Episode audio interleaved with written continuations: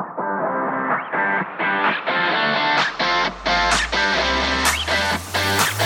I'm Darren Ride. And I'm Tim Beadle. Welcome to Disciple Making.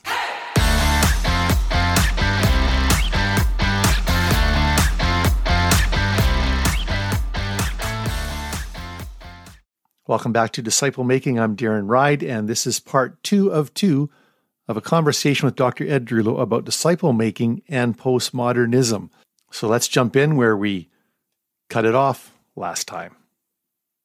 Yeah, there are some big challenges in this postmodern time when it comes to the communication of what truth is all about. Because uh, in the process of seeking to make disciples, we can just, uh, you know, establish a relationship uh, and invite people into maybe that experience without them fully understanding the implications of what the truth may be as far as their own uh, sin is concerned, their need for um, you know, uh, really coming to the cross and the significance of all of that.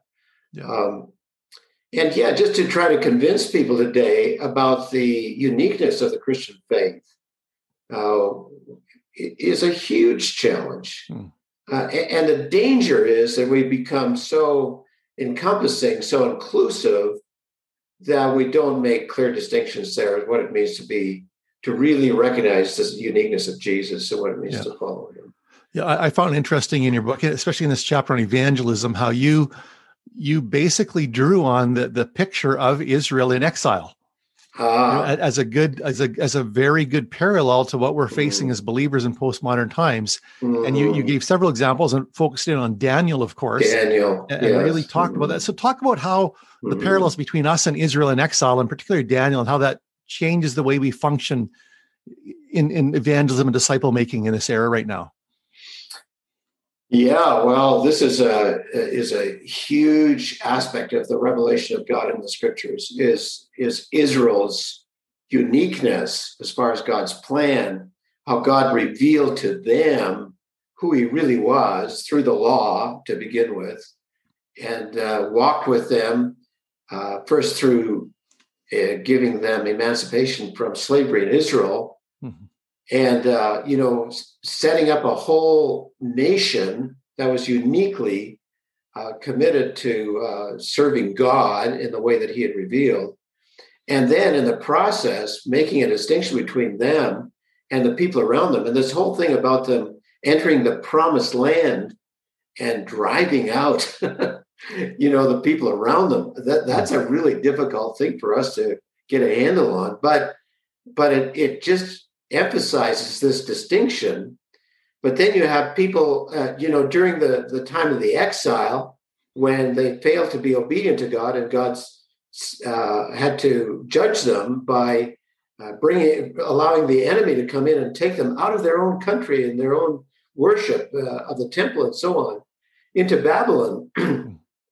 And here you have a guy like Daniel coming forward and having to live as a person of, of, of God in the midst of that and how God uses him. Hmm.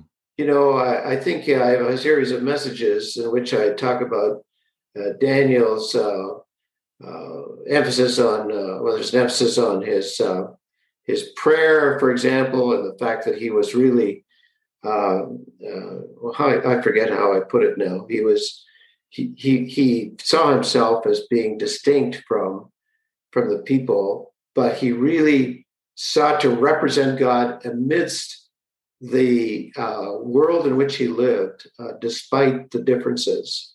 And he stood for God. Oh yeah, he was purposeful. He's very purposeful. He was uh, prayerful he uh, there's a couple of other uh, message topics that I have there that I've forgotten, but uh, but yeah, uh, he and and others, you know, lived in that time and place, but continue to serve God, and I think that's uh, that's a call upon our lives as well in the world in which we live to to to stand for God, to stand for what He has revealed, to stand for Jesus uh, amidst the the uh, tendency for everybody to say we're all the same. Hmm. You know, we shouldn't make these differences. So I think I think this may lead to intensified uh, resistance and uh, discrimination, if I can use that word, against Christians, and even then persecution as well because of, hmm. of the particular stand that we take. Yeah, well, I would, I would say certainly, and it's already happened. Certainly, marginalization. Yeah, you know, where where you know historically, maybe even in in the time of your ministry, not quite in mine, but in yours, yeah. there was a certain status even given to pastors to Absolutely. the church. Absolutely, it, it's seen as a, a, valuable part of society where mm-hmm. marginalization is very clear mm-hmm. you know, and, mm-hmm. and, very intentional. It would seem, mm-hmm. and and we tend to want to cling to power and cling to being you know included in the mainstream culture but that that mm. ship has sailed in my mind and we are now learning to function in a place of being marginalized like daniel yeah He was not in a position yeah he had a position of influence because of his mm-hmm. character and wisdom but mm-hmm. he wasn't in a position of power as being central to the culture mm-hmm. and I, I, think there's a lot we can learn from daniel even as you unpack in the book there but mm-hmm. this this idea of being marginalized and yet still mm-hmm. being called to bring a message that challenges well, the mainstream. Yeah, you know, one of the things that I point out in the book is, you know, from the life of Jesus, for example, like Jesus was so impressive in in so many of the things that he did, you know, and he cared about people, but in the end, despite how much he cared for people, he ended up being criticized severely, mm. and of course, being uh, put on trial and then and then crucified, right? So, in spite of his attempt to really care and love for people as much as he did, uh, you know, he, he he wasn't successful in bringing everybody together, of course, and that wasn't his purpose. Hmm. His purpose was to save the people out of the culture so that they might belong to him forever. So I think we can learn a lot just simply from the life of Jesus. And of course, as we look at the other apostles, as well, particularly Paul, who's written so much of the New Testament. We see this same, he had a tremendous zeal to make the gospel known to Gentiles, especially, mm. right? But at the same time, uh, he made distinctions and he he was criticized and he was he was imprisoned in the end and of course in the end he was martyred for his faith yeah. Well, again, even even Jesus and the early church existed in a culture where they were not the dominant ones. They were yeah, exactly. they were in an occupied situation, yeah. and and that's where we get the you know the yeah. metaphors of salt and light. Yeah, you know, exactly. and perfume. This idea of of being influential and permeating. Yeah, almost almost subversively in some ways. It seems. Yeah, exactly. But still maintaining a distinction. Yeah, exactly. But not being again, and this is something I think in North America, and I would say maybe a little more south of the border uh, between Canada and the U.S. This mm this this uh, quest for power for Christianity to be manifested in power, right? Uh, that that's we we want that. Like we we do yeah. crave that. We who who yeah. doesn't want to be in control and in charge? Yeah, exactly. And yet the context of the gospel mm and your your exile illustration from the Old Testament is representing God when we're not in a position of power. Yeah, that's very good. Yeah, it's a it's a very uh, very challenging kind of situation because we're called to love and care for people regardless, but at the same time, uh, ultimately, we we call people to who Jesus is and following Him, hmm. and we have to somewhere along the line demonstrate that there's a difference between us and the world that we live in. Uh, but to do this in very uh, humble ways for one thing, and uh, um, powerless ways from a from a worldly point of view. Hmm. And so we may not look very good at times as far as the right. world is concerned. Well, and I think it's again, Jesus exercised real power in his context. Mm-hmm. We, we talk about the miraculous. We also talk about the relational power he had, the fact that the outcasts were attracted to him.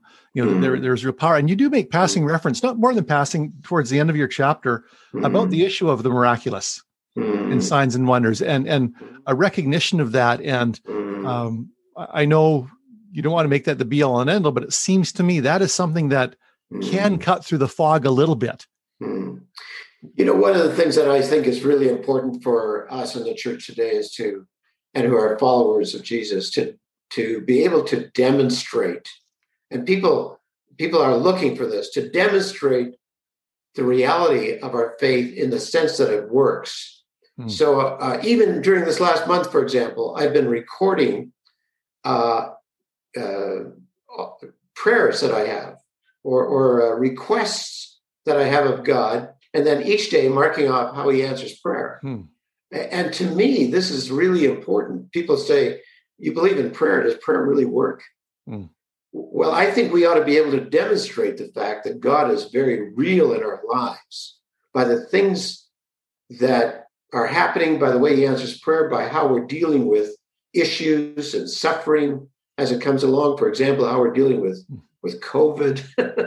you know, uh, we need to be prepared to say uh, following Jesus is is just like it was in the New Testament. Mm. It, it's it's real. It works. It uh, God God is with us, and we can we can demonstrate that in various ways. So this yeah, is and really I would say, I mean, you mentioned, yeah, I mean, you mentioned COVID. I would say in, in unsettled times in general, mm-hmm. which we are in and will be in for forever, probably now in yeah. some ways, that I think one of the distinctions, perhaps, is having that sense of peace, that sense of certainty, that sense of calm, yeah, uh, that sense of identity.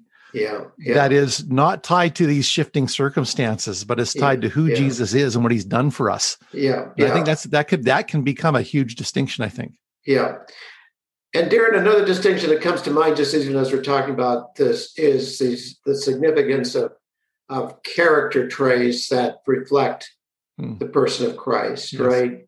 what it means to be loyal, what it means to be um, uh, committed to what's right and good, uh, to be disciplined, to be people who who know how to love, and yet people who are free, mm. who are not uh, legalistic in the way that they relate to life, but uh, but are, but are, are free to engage in life and enjoy life and uh, and yet who who really are committed to high standards of what morality is really all about. Mm. Uh, these these are really things that in the end people look to, and one of the things they look at, I think, is how we genuinely care for people mm. and love people around us, and that's a yeah. that's an ongoing challenge for all of us.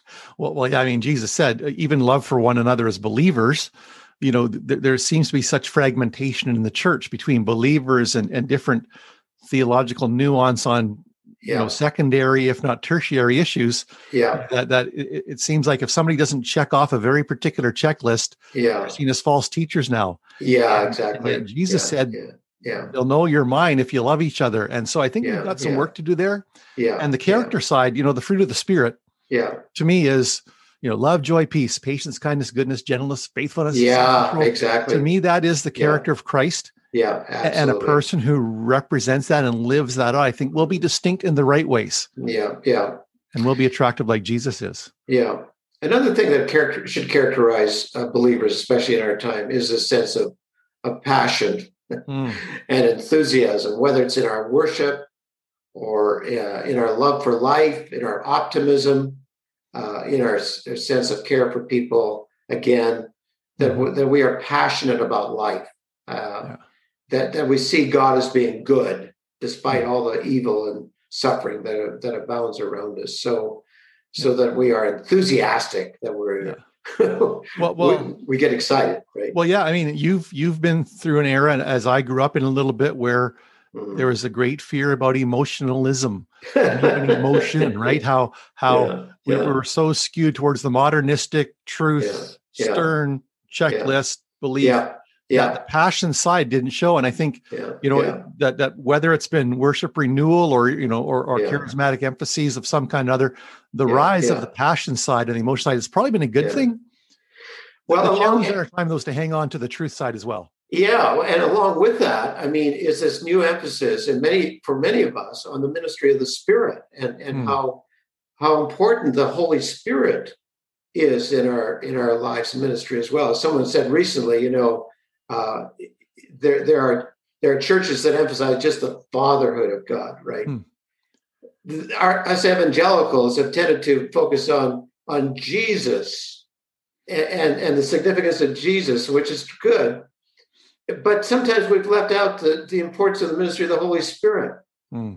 And I think if we're going to be genuine in our faith, we, we need to have a balance between the significance of the members of the Trinity. And one of the uh, emphasis that we need to move toward without becoming, uh, you know, unorthodox in our way of experiencing the thing is the is the ministry of the Spirit. Mm-hmm. And, and with you know, we may not. There may be elements within the charismatic movement that we have concerns about, rightfully so. But at the same time, the Scripture speaks so much about the ministry of the Spirit. Mm. And I noticed that you've just done a, a, a series or a, a, podcast on on the ministry of the Spirit, and I was just listening to it this morning, actually, and how important the, the, the ministry of the Holy Spirit is with respect to to making disciples. Yeah. Well, again, there, there's there's theological reasons for that and, and now even as we've talked about postmodernism practical reasons for that mm-hmm. that we need the life of the spirit i mean it's the fruit of the spirit that we talk yeah. love joy peace it is yeah, yeah. the spirit is one who empowers us to be witnesses yeah, to make disciples and i think disciple making is if nothing else mm. a, a, transference of the life of the spirit mm. really you know the mm. where does christ like character come from not from my yeah. Not from my discipline and not from my grit in my teeth. It comes from the yeah. work of the spirit. Yeah you know and, and how is someone convicted of yeah. the need for repentance? And where does faith come from? It's repentance yeah. is a gift of the spirit. Faith is a work of the spirit through the word you know? Yeah. And through the word you mentioned there at the end and i just would emphasize the fact that you can't separate any of this mm. from the significance and importance of scripture. Yeah. And, and sometimes in the postmodern times in which you live in scripture i find is being downplayed as not being as important because the emphasis is on experience. Yeah. And so we we don't take scripture as as seriously maybe in our study and even application as as sometimes we should. And I think we need to be careful about that. Yeah, I mean, there there is talk, you know, about the the word spirit uh, balance or word spirit in some cases dichotomy, and we need mm-hmm. the word and we, we need, need, the, the spirit. Yeah, and we yeah. need to emphasize the Father and the Son yeah. and the Spirit. Yeah, and so yeah. you know times change but i think all of those things are always important. It's just that in this era we've got to make sure that we hang on to the things that culture is trying to marginalize yeah. and and bring to life the things that maybe we have marginalized historically in the church. Yeah exactly. Yeah. Yeah it's it's a great day to be alive darren. Uh, a great opportunity. I i think there's the potential of a new generation being raised up that's going to bring uh, spiritual revival in a way that's different than we have known it in the past and during a modern period of the 17 and 1800s, for example, uh, and even during the 20th century. But now there's the potential of, of greater understanding of what this is all about and what it means to be passionate about reaching people with the gospel. Uh, there's tremendous opportunity, but mm we got to hang on to the importance of scripture, of the gospel, in my mind, which is essential uh, as we go forward in this uh, in this process. But I I'm hoping that God's going to raise up a generation that's going to be hmm. more zealous than even the previous one. well, I think well, and, and, we're not dead yet, Ed. You know, no. as long as we've got a pulse, you know, he, he could revive dry bones any old time, and uh, that and that's maybe a good spot to land. I think that was a good yeah. summarizing statement. I, I just am grateful again for Ed Drewlo and his, his work on this. Again, the book. Thoughtful adaptations to change. You can find it online and everywhere else. And Ed, if people want to know more about you, where should they find you? Uh, well, they can, uh, you know, just go to my website, which is either Second Wind Ministries uh, or just my name, Edwin Drewlo. If they go online, punch that in, they'll come to my website and uh, get in touch with me by that means. Yeah, that's excellent. Thanks so much, uh, Darren. I really, really appreciate the the opportunity to uh, share with you in this context. And hey, thanks for sharing your wisdom. Thanks for the the rigorous thinking you've given to this because I think it's really what's needed and does make a difference. So thanks, Ed. Keep keep doing what you do. Keep making disciples, buddy. Yeah, you too. God bless you. thanks so much, Darren. Yeah. See ya. Bye. Thanks for joining me for this two part episode of an interview with Dr. Ed Drew about postmodernism and evangelism. In our next episode, my co host Tim Beadle will be back and we'll be talking about a couple of resources, some old resources that we have found very, very helpful in disciple making. Thanks again. See you soon. Thanks for joining us. For more information, go to imakedisciples.com or ChristFollowerDNA.com. please leave us a review on Apple Podcasts.